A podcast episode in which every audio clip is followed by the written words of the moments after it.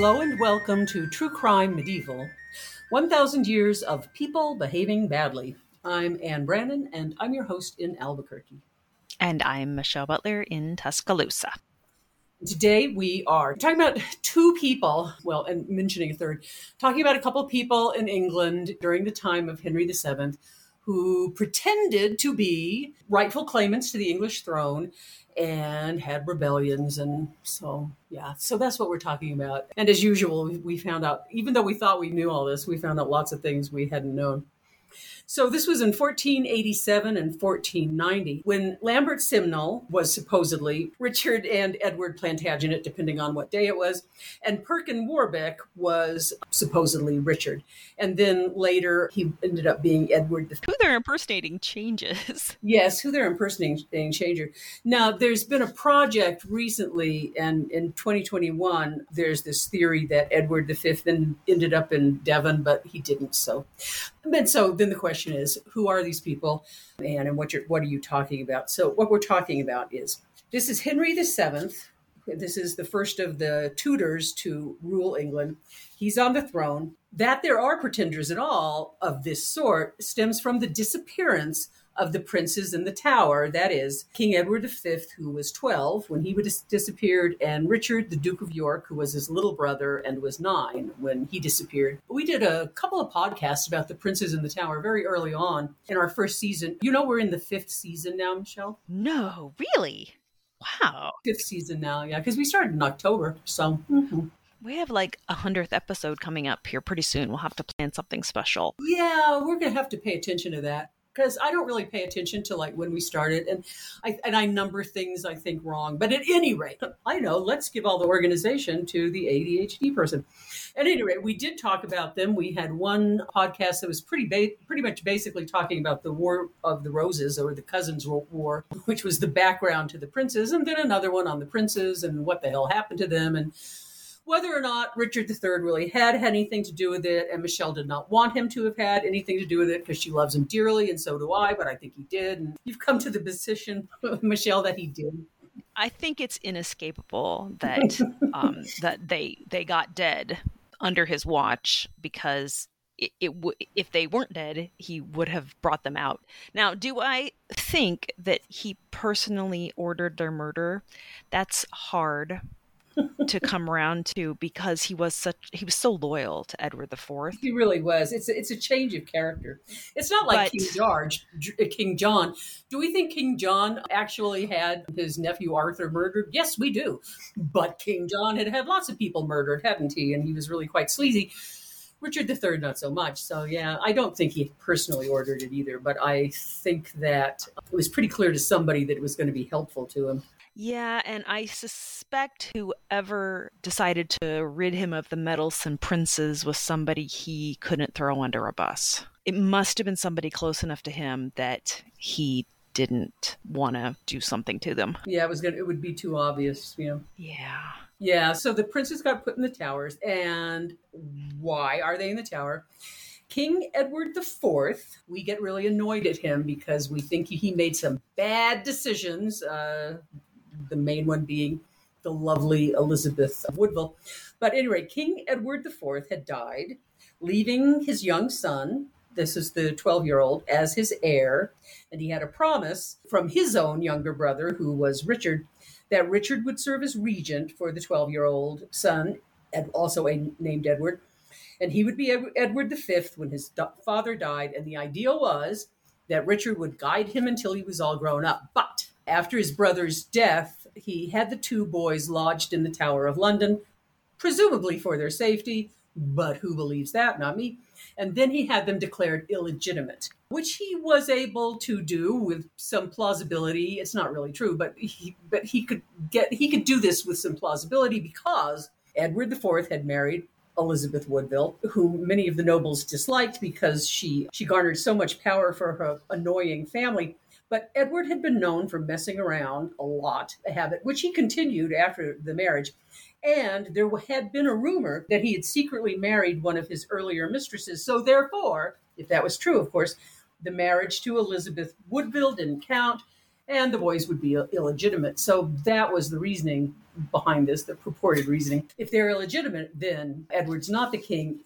Richard becomes Richard III. So that's all very well and good, but the supporters of Edward IV, the now dead king, did not consider Richard to be the rightful king because the 12 year old Edward was obviously the rightful king, Edward V, which meant that the boys were a danger to Richard and they disappeared. Okay, so that's the short version. Can we go on and on about this? Yes, we can, but we're not going to do that right now because we're going to go on and on about something else. Fair enough, Michelle? Awesome. Okay, we're going to move on. Now, at the time, really what most people thought was that they were dead, and, you know, we think they were dead too. Well, for sure they're dead now, but at any rate, that they were dead and that Richard had had them killed. Or even maybe some people even thought he'd killed them himself, but that just is just too ridiculous. It didn't happen. But the result of all this, that the boys were gone and they were probably dead.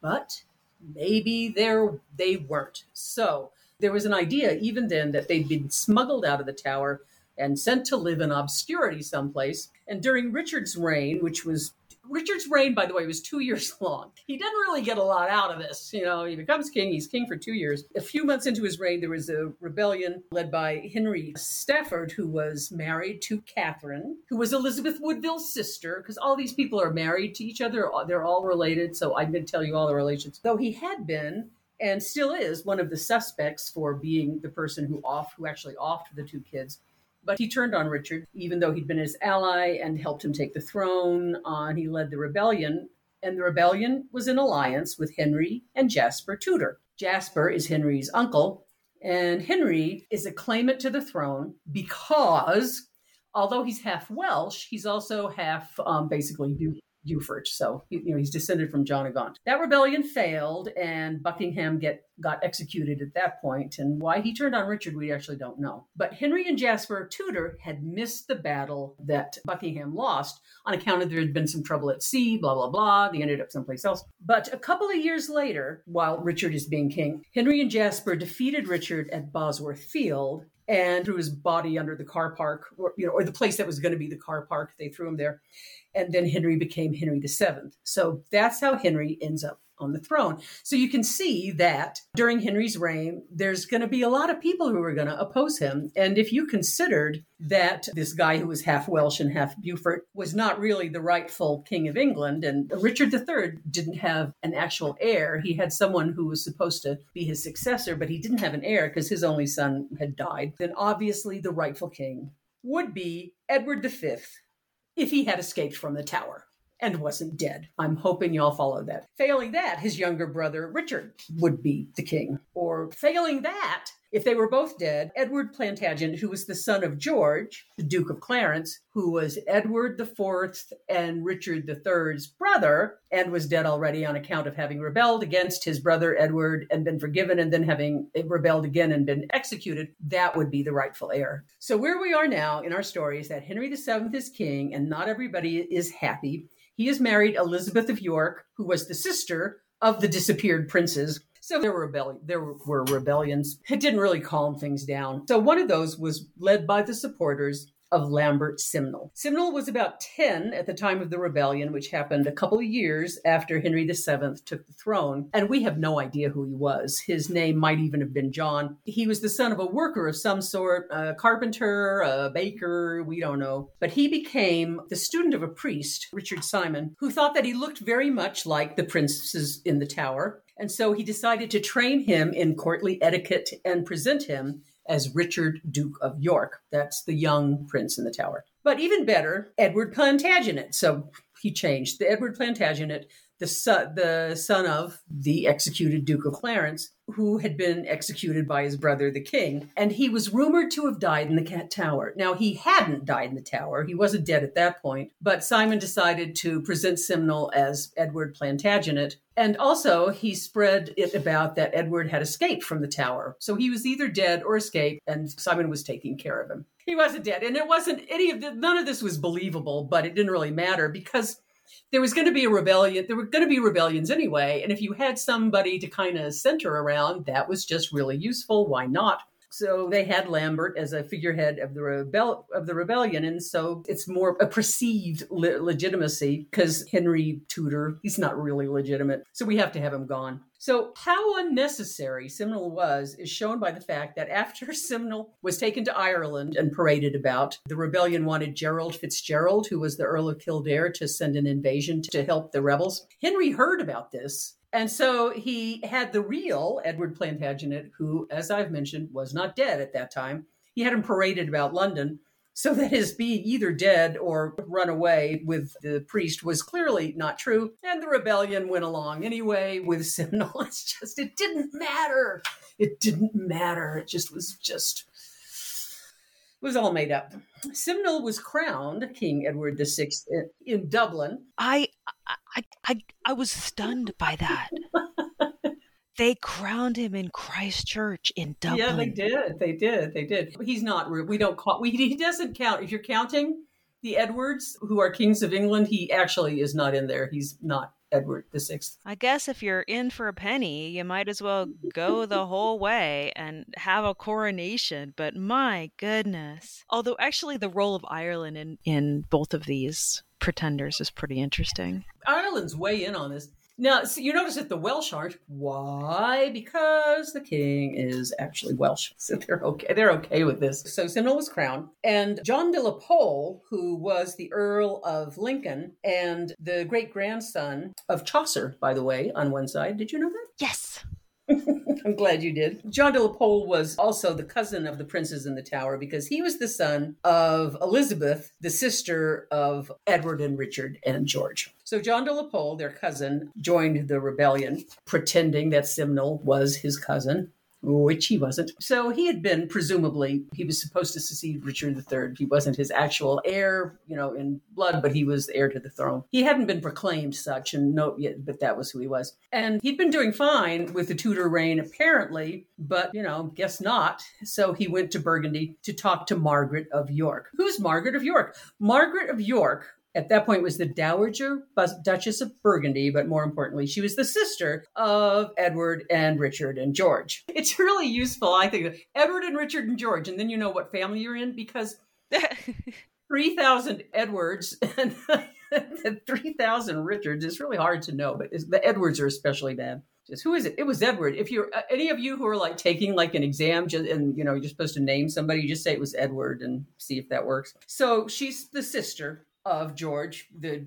the executed Duke of Clarence, who is supposedly the father of Lambert Simnel, on account of his being, according to the narrative structure of this particular rebellion, her nephew and the rightful king. Okay, so that's who he is. John de la Pole told Margaret he had helped Edward Plantagenet escape. Da da da da da. That's so. That's our story. And Margaret sent soldiers to Ireland, and the rebellion force, which was mostly Irish and Flemish, landed on an island off the Lancashire coast, and it got ready to invade. But Henry had already heard about this expedition, and he'd been mustering his forces. And also, the locals were not impressed by the Irish and the Flemish, and so they were not getting into the rebellion expedition. And really, the expedition had not been well put together. And they went into battle and they lost immediately. It was a three hour battle. It was, they just lost. De La Pole was killed, which is probably better for him than what else would have happened. And the priest was imprisoned. He spent the rest of his life in prison. And the Earl of Kildare got pardoned because he was actually in Ireland and hadn't come to the battle at all. but Landon and Lambert Simnel himself, being about 10 years old and not the orchestrator of any of this, he was going along with everything as sometimes ten, as as a well-behaved 10-year-old might, you know, he was just following directions. The king did not have him executed. He sent him to go work in the kitchen, turning spits. And later he became a falconer. And I've also read someplace, is this actually true that he became a groom of the stool at some point, which is a very exalted position where you help the king go to the toilet. All right. So he had been given a little excitement and some education, a lot of education. And then he had to go back to being a workman but at least he was in royal buildings rather than workmen's cottages and well i thought that was a pretty clever approach on henry's part was impressed all the way through here with henry's handling of these pretenders he doesn't just let him go. He keeps him in his household where nobody else can get a hold of him. True. And mm-hmm, make mm-hmm. him back into a figurehead, but he doesn't have him murdered. He doesn't, you know, execute him. So he really Henry is such a pro, he's such a pragmatic politician. Yeah, and having him executed would be, I think, it would be problematic. Executing ten-year-old people, especially, especially when what people could do is, there could be then a narrative about how the Wicked King had executed the ten-year-old Richard or Ed. Who is he being? Is he's being? Is he being Edward or Richard at this point? He's being Edward. I think he's being Edward. All right, so that being Edward, Duke of, of Warwick. Earl of Warwick. Earl of Warwick. Earl of Warwick. Mm-hmm. Son sure of he is. Clarence the one who got you know, drowned in a butt of Malmsey. Okay, and it's it's hilarious because when Clarence was executed, his whole line was disinherited. Yeah, he was attainted, so he doesn't have a claim anyway. No, he doesn't have any a claim, but he can be somebody that people make claims about. Sure, you know that's, that's the thing. That's this thing. whole part is so fascinating because you know this whole 15th century, late 15th century stuff is so fascinating because they're all wanting to desperately pretend that it's not just about who's got the bigger army and who's going to win, but Henry VII shows up with a pack of gum and a bus ticket. I mean, he has no claim. The Beauforts, the, the agreement with legitimating the, the Beauforts, his children with um, his mistress, uh, John of Gaunt. John I mean, of Gaunt, yeah. Mm-hmm. When John of Gaunt marries Catherine Swynford, the and their children are legitimated, the agreement is the Beauforts will never have a claim to the throne. And how long did that last? Well, about this long. exactly. So Henry VII, I just can't stress how no claim he has. No, no. But he has allies who want to cause trouble for England. And so he it's just basically another invasion from Normandy. Okay. it's so there, there's all this like tying themselves in knots trying to pretend like this is legitimate this is legitimate when it's really just about who's showing up with the biggest army and has the best day on the battlefield. Yep that is it and that is it. Because that's how you make a line legitimate is you win. Mm-hmm. yeah so, about three years after all this hoo ha, there was another rebellion which centered around Perkin Warbeck, who claimed to be Richard the Younger Prince in the Tower. Okay. Warbeck showed up in 1490 in Burgundy, claiming that his brother had been murdered, but he had been spared on account of his youth, which was even younger than it was at this point, and sent to Flanders and looked after by one Edward Brampton, who was his who was Edward IV's his who was his father's godson. So you know, keep your Edwards in, in line, please. And so he was now free. I can't, I can't. So he was now free to claim his identity. And so could he please, here he was, could he please have some support? So they made some coins for him, you know, and then he went to Ireland and he didn't get any joy in Ireland. And then he went to France where the king helped him for a while, but then he didn't because there was some treaty with England where he promised not to harbor rebels. But Margaret of York, we've seen her before because she was backing um, Simnel. Margaret of York declared that he was totally Richard, her nephew, whom he, she had never met, and rightfully, therefore, the King of England. And this that she really had never seen him and just made no never mind whatsoever. And what here's one of the things we don't actually know whether she believed this or was herself pretending. Eh, we don't really know that. I kind of think she's pretending, but I don't know for sure. Maybe she deluded herself into believing it. I'm agreeing with you. It, we don't know. That there's just no way to know. Mm-mm. No, because supposedly there's some proof that he's Richard because of letters where she says that he is, but that's not actually proof. That's Margaret saying he is. And she wants Henry off the throne and she wants she would like she would really like for her brother's children to be on the throne, but they can't be if they're dead. But she at least at the very least she wants Henry off it. No Tudors. So a bunch of nobles in England announced that they believed that Perkin Warbeck was the rightful king, so Henry had them arrested and he cut the heads off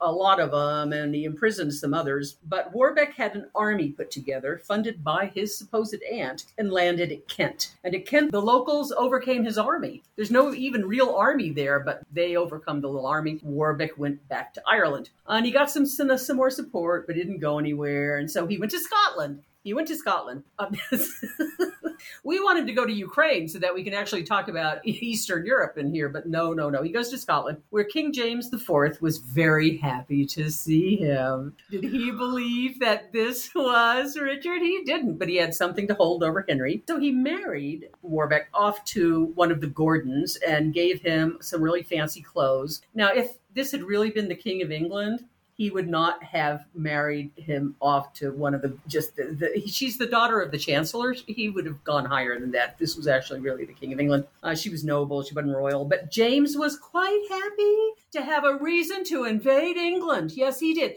Because he was supporting the rightful king of england wasn't he? Da, da, da. so he invaded england. But alas the northumbrians did not rally around the invasion. And so they all had to go back to scotland. So king james put sent warbeck off on on a ship. Uh, he gave him a crew, and Warbeck went back to Ireland. Once again, didn't really get anything out of Ireland, so he went to Cornwall. Yes.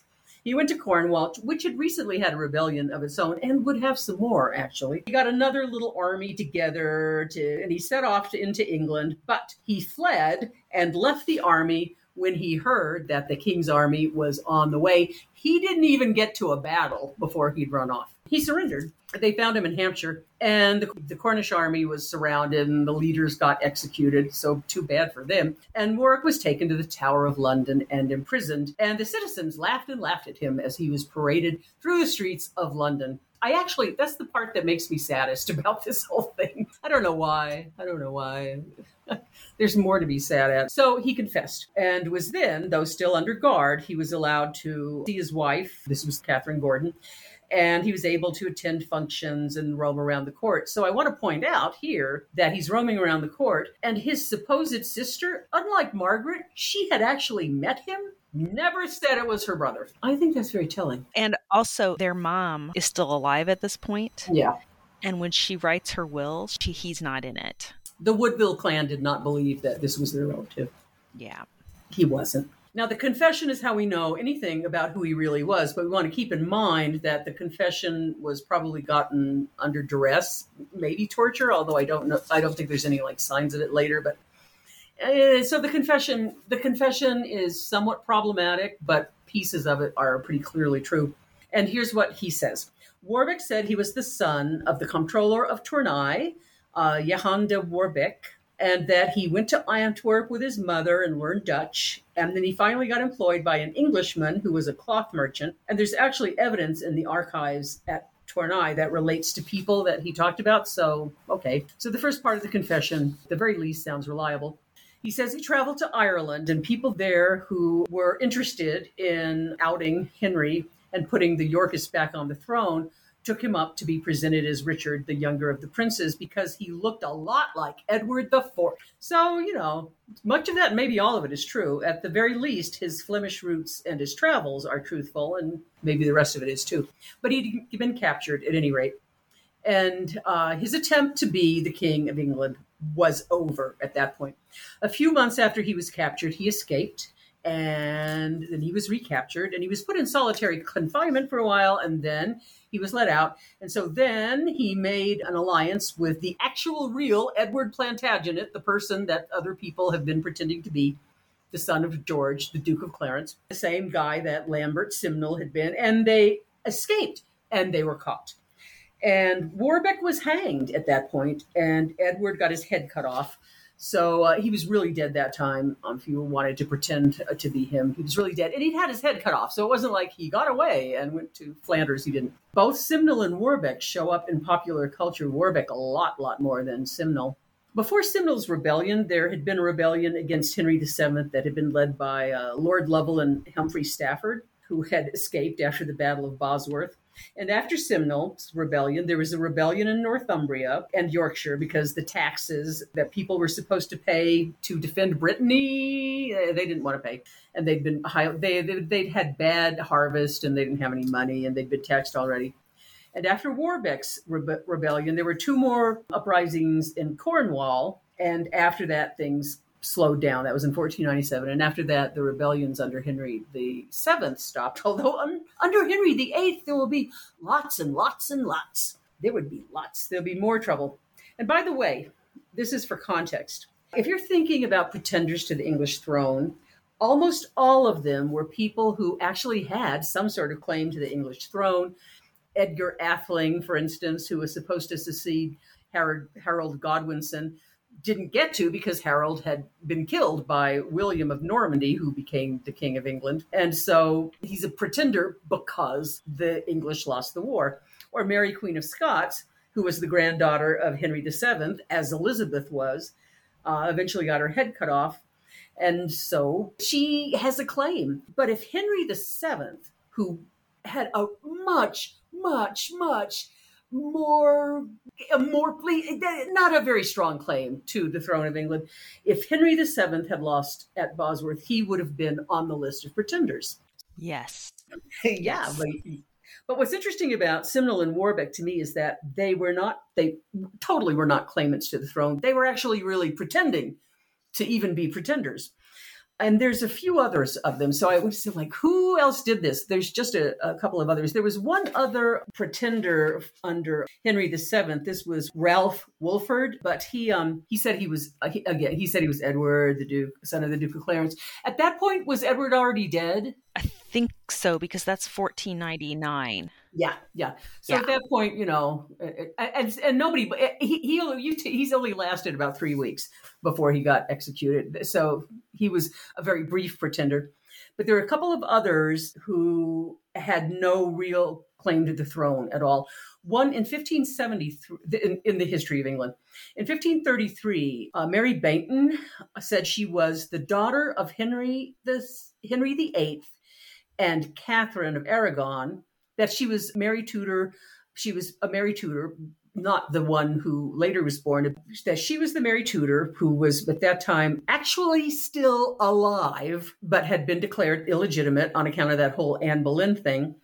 Uh, so she she wasn't that person at all, and she had no claim at all. She wasn't. She wasn't in any way connected. She got arrested and investigated, but they thought she was nuts and so they let her go and you know she forgot about that all stuff and did something else we don't know what but she disappears out of the record. And in 1318 john um, Deydras of powderham claimed to be edward ii who at that time this was this is so we're going back in time who at that time was alive and busy being the king and um, choosing problematic friends. So you pretending you're edward ii when he's on the throne is really problematic. And also he had no claim whatsoever. But what he said, because what he said was that when he was born, a servant was supposed to be taking care of him, and she put him down in the courtyard, and she went away. And while he was just lying in the courtyard, a pig came and ate his ear. Whoa! That's why he's missing that ear. And then she came and she said, "Oh my God! Oh no, no, no!" And so she switched the baby, Edward the third, Edward the second, who had lost his ear, with some what, carpenters, some, some some workman's child.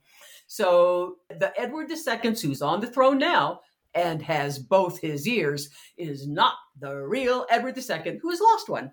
Any rate, that was the story. I'm not believing it. Are you, Michelle? Uh, I think that we have the helpful concept of Occam's razor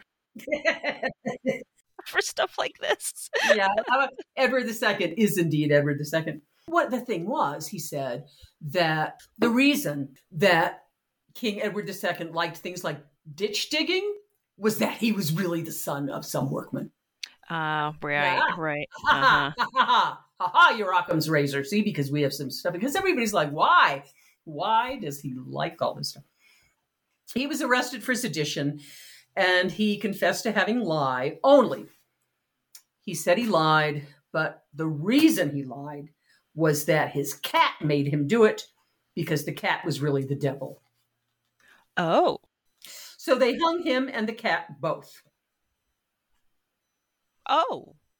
So it appears to me that the cat being the devil, that part actually made sense to his contemporaries. You know, uh, we think he's just nuts now, but that hmm. actually made sense. But he wasn't Edward II. Uh, and there's more recently, in uh, it was in the first part of the 20th century, a guy named Anthony William Hall. He claimed to be the rightful king on account of being the son of Henry VIII and Anne Boleyn, conceived before Henry married Catherine of Aragon. And um, this can't be have been true because uh, Anne was nine at that point, and also it wouldn't have mattered because he would be ill. He would it would be an illegitimate line, and so it didn't matter. But he went all around, and he was making. Uh, he made he made claims. He gave speeches. He handed out pamphlets. He challenged people to duels. He got arrested. His wife divorced him he had this property dispute with his sister because he wouldn't leave the house that she had inherited. He just was trouble, trouble, trouble.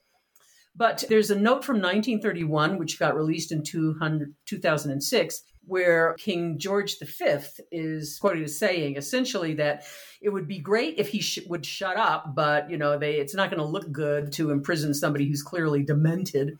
So maybe they should just figure out how to put him in an institution. But the Home Office ruled that he was not so insane that he could be put into an institution without taking it to court. And so they just let him roam around. What's interesting then to me about that is nobody thought that Simnel and, and Warbeck were insane. Yeah, that is interesting.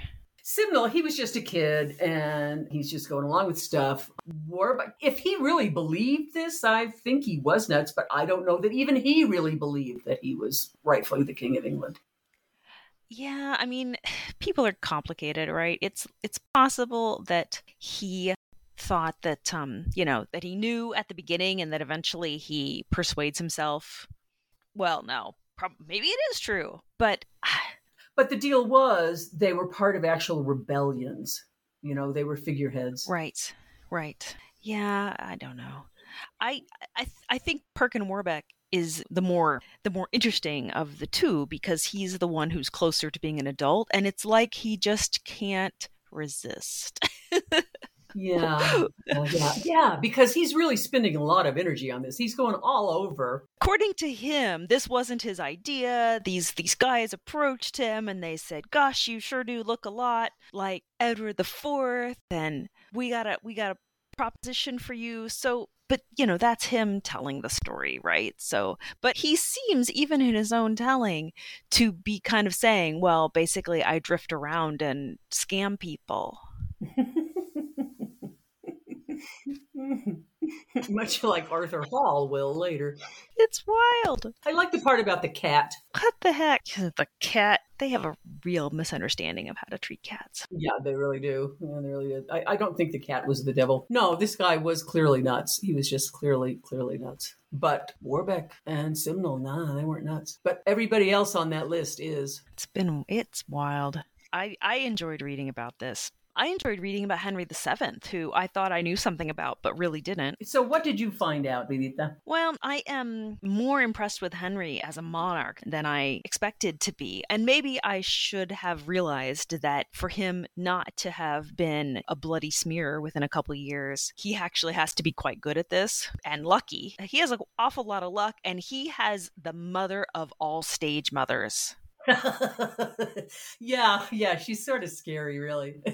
His mom takes it, Mar- Margaret Beaufort takes it into her head that her son is going to be king and she raises money and she lays the groundwork. She gets him off during the Wars of the Roses. She takes him out of the country to make sure that somebody doesn't decide to just murder him proactively. And he would not have ended up king. No matter how good he is at it once he's there, he would not have ended up king without his mom. No, she really orchestrated a bunch of it. And sending him off to live with Jasper Tudor, his his father was dead. Sending him off to live with his uncle was really brilliant. So I wasn't I wasn't expecting to be impressed with him, and I wasn't expecting to be impressed with the restraint that he shows in the face of all of these rebellions. He's not like his son, Henry VIII, at no. all, is he? No, he reminds me, I mean, it's backwards because, of course, Elizabeth should remind me of him but he reminds me of Elizabeth, the way that Elizabeth I is extremely pragmatic and cautious and steps carefully about not wanting to overreact. How long Perkin Warbeck managed to stay alive actually quite surprised me.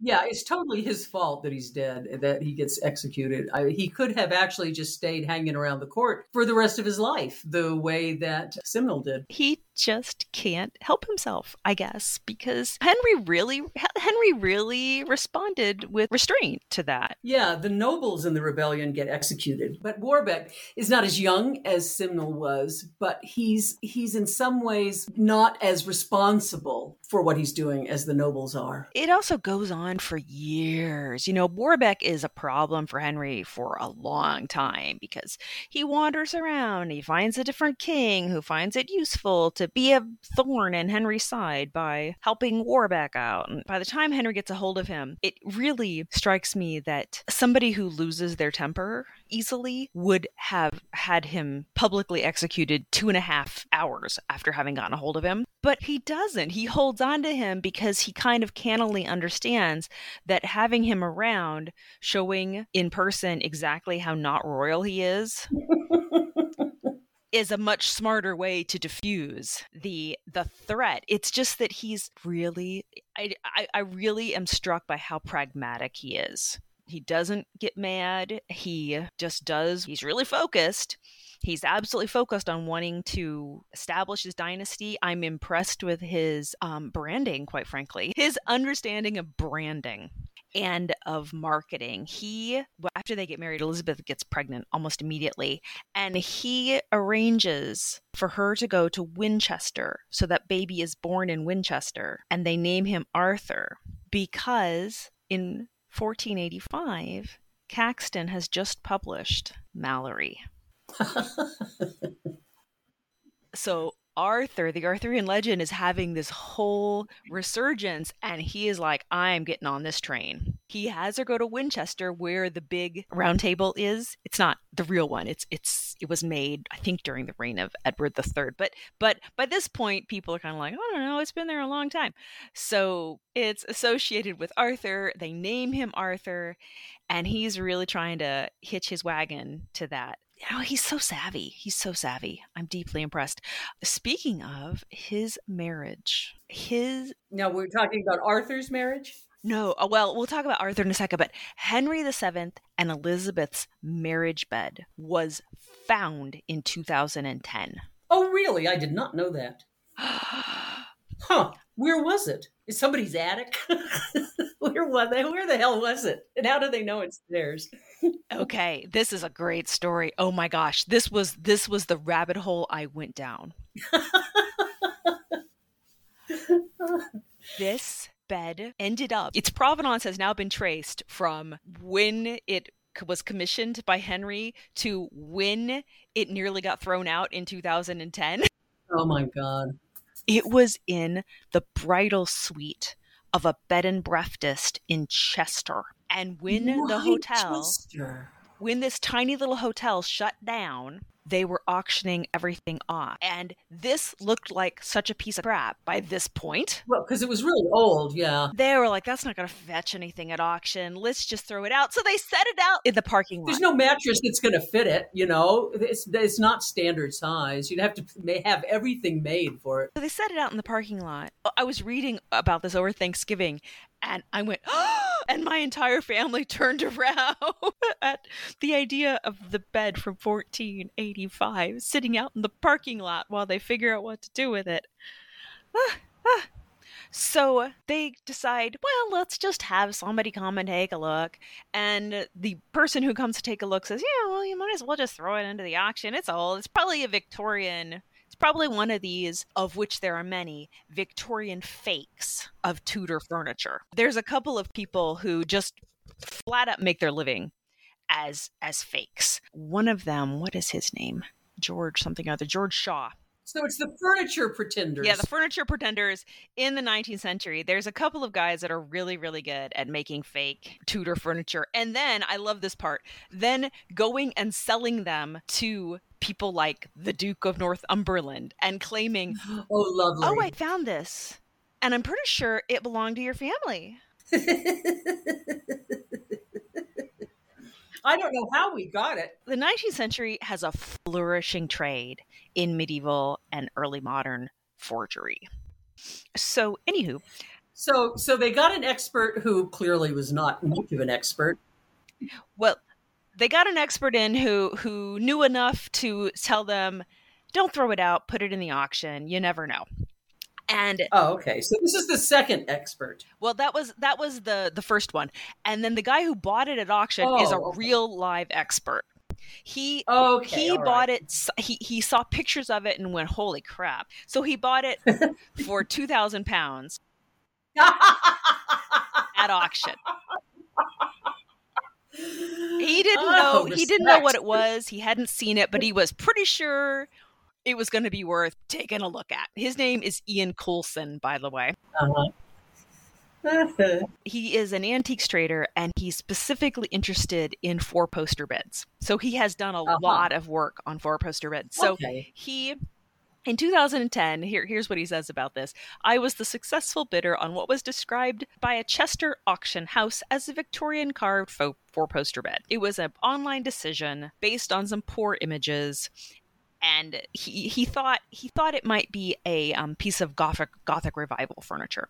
Anywho, so when he gets a hold of it, he's like, "Whoa, whoa, whoa, whoa, whoa! This is something else entirely." And he starts poking around. He starts looking at it. There's a whole book about this. If person wants to go read it, which I enjoyed doing, um, called. did you buy this? I did. Did you buy a book about the Tudor bed? I did. It's called "The Marriage Bed of Henry VII and Elizabeth of York: A Masterpiece of Tudor craftsmanship.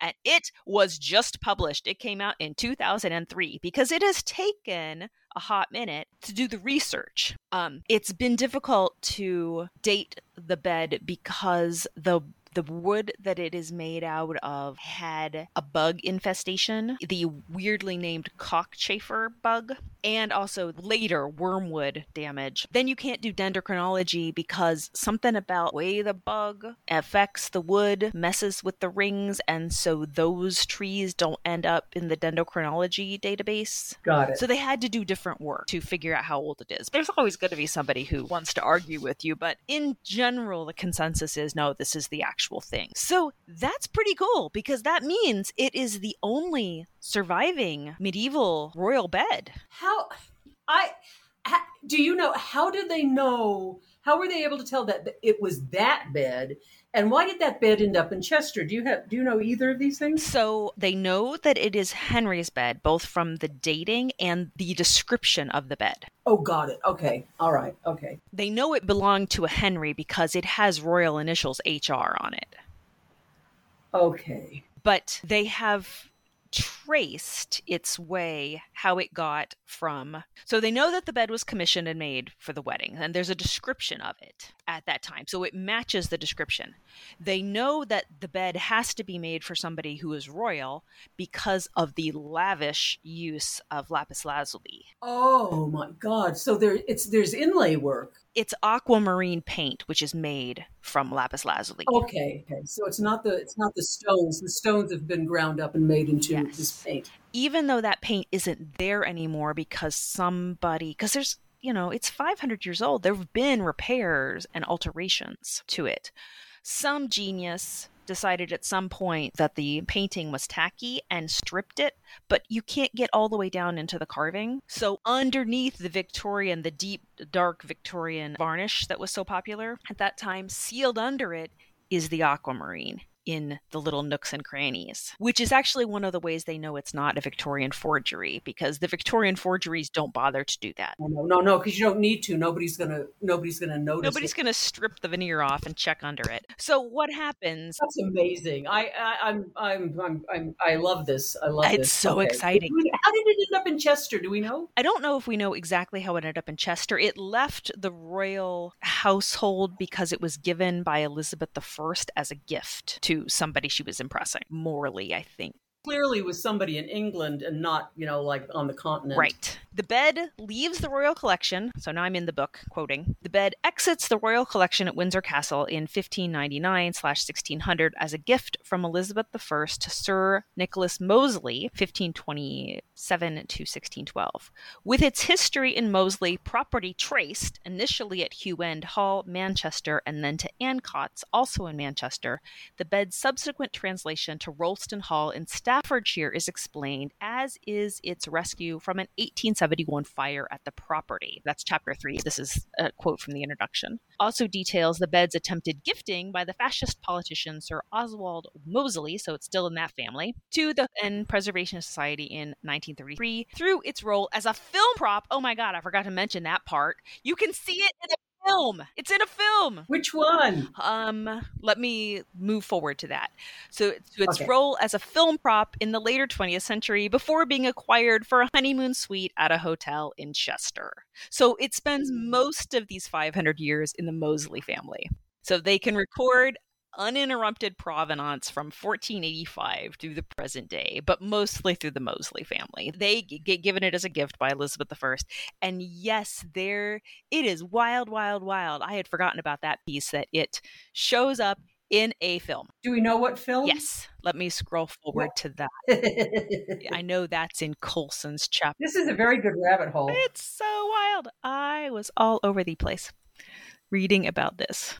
I was reading the other book, the one about the Henry VII and Tudor pretenders, and he mentions Henry VII commissioned this bed, and I thought, wait, I wonder if that still survives. So then I went over and Googled it. And that's when you discovered that yes, it did. It did, and here it was. but it almost didn't.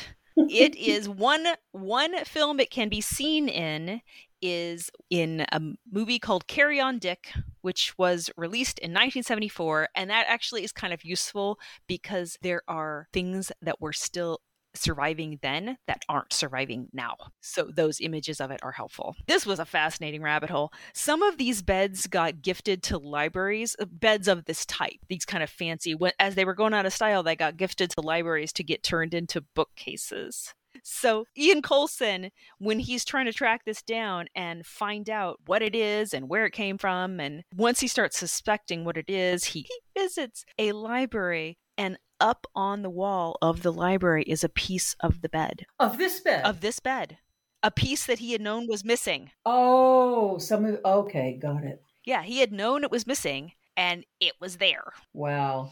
and now the library doesn't want to give it to them so No, of course. not. what they're going to do is they made a copy of it. They took it down enough to make a copy of it. It's a piece with a shield, like it would have been on the up at the top of the bed, the coat of arms, and some scroll work. This is the wild. This is one of the wildest things I've found for a while. But Yeah, I didn't. I didn't see that coming for sure. I also found that after the Lambert Simnel rebellion was put down in 1487, Henry goes to York and asks for and is given an out of season command performance of the York Civic Plays on August. No. I kid you not. August 1st, 1487. That's not when they would normally perform those plays. No, it is not. But the king showed up and is like, I heard you have this awesome thing.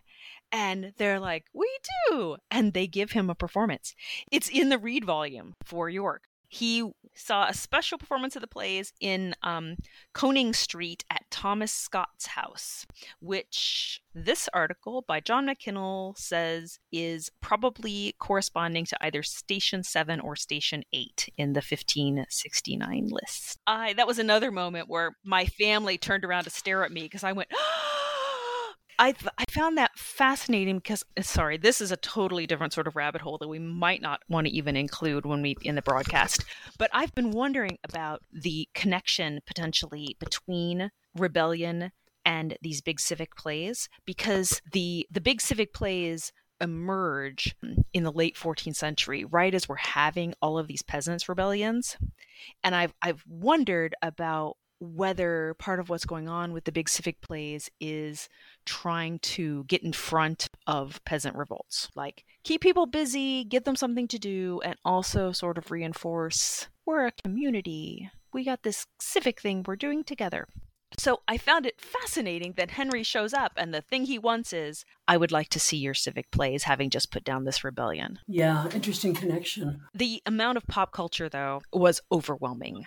I'm just going to give you a few highlights because there was a So, so we, we only get a brief report about the popular culture because there is so much of it. holy smokes i got o- utterly overwhelmed there are there are contemporary songs from this time period not that i was able to find them i was able to find reference to them but i couldn't find them Uh-huh.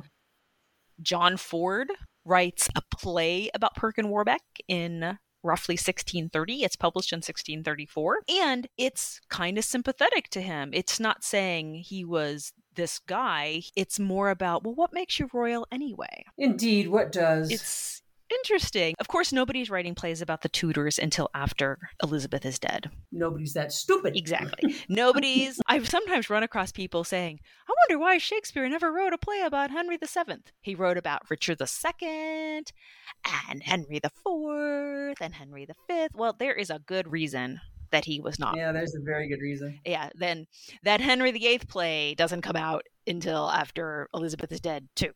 you you can do that under the Jacobeans. You cannot do that under Elizabeth. So there were plays, there were songs. That's early on. Mary Shelley. This is the part where I almost fell off my chair. Mary Shelley wrote a novel called The Fortunes of Perkin Warbeck. You know, I actually did not know that at all. 1830, in which the novel posits that he was, in fact, Richard, Duke of York. Of course, you would do that. Yeah. Good for a novel. There's a brand new kind of middle grade novel by a pretty famous author called Avi, 2021, and that one's about Simnel. It's called The Player King. Do we have operas and do we have Finnish heavy metal music? Those, those are the things I want to know. There are lots of plays, actually. There's a play from 1976 that was reviewed in the New York Times. There's a 2005 Prince. It's called Princess in the Tower, but it's actually historical drama about the interrogation of Warbeck, which confused me. There's a, 2000, a 2022 last year play about War, Warbeck's wife, Catherine Gordon. Oh my God. There's songs about Lambert Simnel, but they're not. They're not really. They're more folk songs or kind of traditional folk songs. If you uh, people who are writing songs now in the style of folk songs. Okay, so not Finnish heavy metal. I have not found any Finnish death metal about this. Now, do I think it might exist? It might. Yes, we do, because Finnish death metal is everywhere. The other thing that I found that I was kind of perplexed by is there's a whole th- there's a whole thing called the Missing Princes Project that is headlined by Philippa Langley, who has now a book about this, who is arguing that yep, actually Perkin Warbeck and Lamnel Simnel were absolutely Edward and Richard. Well, you know, given that, I can't tell you how happy I am personally that neither one of them had any children, because otherwise they would be showing up on the genealogy sites and people would be arguing that they were descended from Edward, the Plantagenets. Thank God. All right, so that's not happening. So much. So much. People are fascinated with them from the beginning. But the way it gets handled is different. It's really kind of interesting that the books and the stories about Simnel, you know, because he's the child, are much more about the experience of this kid or him being used as a pawn. Like there's there's a lot of sympathy to that. And the other one, the one about per, the ones about Perkin Warbeck, tend to be more kind of adult and thinking about the nature of royalty and the nature of being a con man. So so it is sort of interesting that the ways in which they show up in pop culture reflects that difference in age. Yeah, it really matters. Yeah. So I enjoyed this tremendously, getting to read about this. I was very excited to find out about the Tudor marriage bed, and I will be. Tudor marriage bed is just awfully exciting. When was that found again? Tell me again. It showed up in auction in 2010. Oh my And God. so they've spent yeah. the last, this book only just came out because they've spent the last 12 years researching. Yeah, it would take a while to find pieces of beds and stuff. Big claims require big evidence. You have to, if you're going to say, we found this thing, then you better get your ducks in a row. Also, you don't immediately think, ah, this must be the marriage bed of Henry VII, because you can tell it's royal, but don't know. Yeah, and the coat of arms had been taken off, so you didn't have that. it's a big it's a big big find and it's kind of interesting that there isn't a whole lot of royal material culture even as late as the tudors because like what we saw happen with this bed. Once it was out of fashion, it got given as a gift. Like things got passed down. The only surviving hat of Henry VIII is in Waterford And why is it in Waterford? because it was given as a gift to the mayor of Waterford because the Water Waterford has a really tight relationship with the Tudors. It's the only major city in Ireland that doesn't join in on the Lambert Simnel thing, and they get rewarded then too, actually, That and that is only right. for staying loyal to the Tudors. So that relationship continues continues. And so Henry VIII sends the mayor of Waterford this hat. Now, it probably wasn't his favorite hat, and it probably was one, one he'd worn a few times, but it was preserved in Waterford, and you can see it in a museum there. But there aren't any others. Oh, this stuff got given as gifts or passed down to servants, and and it just got worn and worn and worn and worn and passed along and disappeared. Yeah, when things fall out of fashion, you don't want them around if you're a person who's paying a lot of attention to being being seen. And so yeah, so you hand stuff on over and eventually it falls apart. That makes sense. It makes sense. Are there any operas? I did not find any operas. It doesn't mean they don't exist. Um, let me let me just I'll just Perkin Warbeck opera. Let's just look. Let's just find out. I'll just check. Yeah, because I I'd be surprised if there aren't because you know this is the kind of thing. Oh nope, there is. This one was done at um, this is 1911, and it's from Brussels. I forgot to look specifically for opera. From Brussels. In Brussels. Yeah, what I, I I, I Brussels really is sort of not connected to all this. I why I'm so like why why why is this so popular? Of course, it's worth mentioning that the throne of England has never allowed DNA testing of the skeletons that were found in uh, under the staircase in the tower. Right, right. They allowed testing of, of the of Richard III out of the car park, but they have not yet allowed. I think I read someplace that King Charles III is not averse to having the DNA tested, so it may get done at some time. That would be cool. Put it all to rest. Who are they? Oh. And we'll find out that they're not the uh, princes of the tower at all. They're just some kids that somebody murdered because they were really tired of, of taking care of them and they don't have anything to do with anything. Yeah. Clearly they were murdered, but we don't know why. I or who they are. Just keep finding more and more historical novels about Perkin Warbeck. I, I finally stopped looking because my brain was getting full. But here's another one 1956 A Princely Knave by Australian author Philip Lindsay. Okay. Oh, we've run across him before because he's the author of The Devil and King John. I knew that sounded familiar. Ah, okay. Yeah. I knew that was ringing bells. Okay. Oh, I'm stopping looking now. That's enough. That's enough of that. Well, so the gist of all this is that if anybody wants to know more about, if anybody wants to like spend some time having being entertained by popular culture about uh, the two pretenders. They, it's out there. It's out there. Yeah, you are welcome to go and look, but I think I'm going to go back and read some more about the Tudor bed. the, the Tudor bed is both interesting and like manageable as a subject. Deeply important. Deeply important. only royal bed we've got. Deeply important. And that's also when I learned that aquamarine is what you call lapis lazuli when you grind it up and make it into a paint. Right. So that's what we've got. the pretenders, the two pretenders who aren't like any of the other pretenders. They are not like any the insane ones or the ones who are, are related to the royalty. They just are out on their own, stuck in rebellions, and none of the rebellions went anywhere and they were not actually who they said they were. They weren't. So that's our discussion. And the next time that you hear from us, we are going to be having one of the special episodes where we go out of the Middle Ages. Hmm.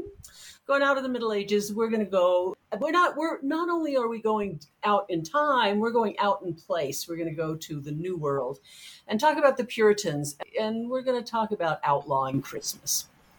Yeah, some people were very bad and they had Christmas anyway. it's easy to be badly behaved if you've got like you know a plethora of rules. The more rules you've got the more badly behaved you can be. So this has been true crime medieval where the crimes are just like they are today only with less technology. We can be found on spotify and apple and various places wherever this podcasts are hanging out we're there and you can find us at truecrimemedieval.com. True Crime Medieval is all one word. And there's links to the podcast there, and show notes, and transcriptions, and little blurbs that explain things, and you can leave comments. Uh, we can you can reach us through there, and we'd love to hear from you. Let us know if you've got any ideas for medieval crimes that we that uh, we haven't paid attention to, and we'll check that out. We've got yeah, we've got it's our fifth year. We've got a list. Uh, we've still got a list, but we've we've been expanding because we decided that uh, we wanted to include Central Europe as part of Europe because, well, for basically for moral and political reasons. But at any rate, so if you've got stuff from uh, Latvia and Poland and uh, Ukraine and Estonia around in there. Estonia. I've been to Belarus. Estonia. My dad owned a tractor from Belarus. Did he really? Mm, my brother still has it. Yep, he bought Tractor from Belarus. he bought it right after the fall of the Soviet Union um, because Belarus was just starting to expand into the American market, and it was a really nice tractor that he got really cheap because the exchange rates were were really in favor of the Americans at that point, and they're numbered, and his is like number two. oh my God. the second one to hit the United States. Belarus tractor number two. Uh. Yeah, so we like this. We're at any rate, it's a, even if we hadn't done that, it's it's a continent, it's an entire continent, and a thousand years. So there's lots of crime. So we're not nearly done. We're just too little on here. Yeah, that's what we'll do. And yeah, yeah. Bye. Bye.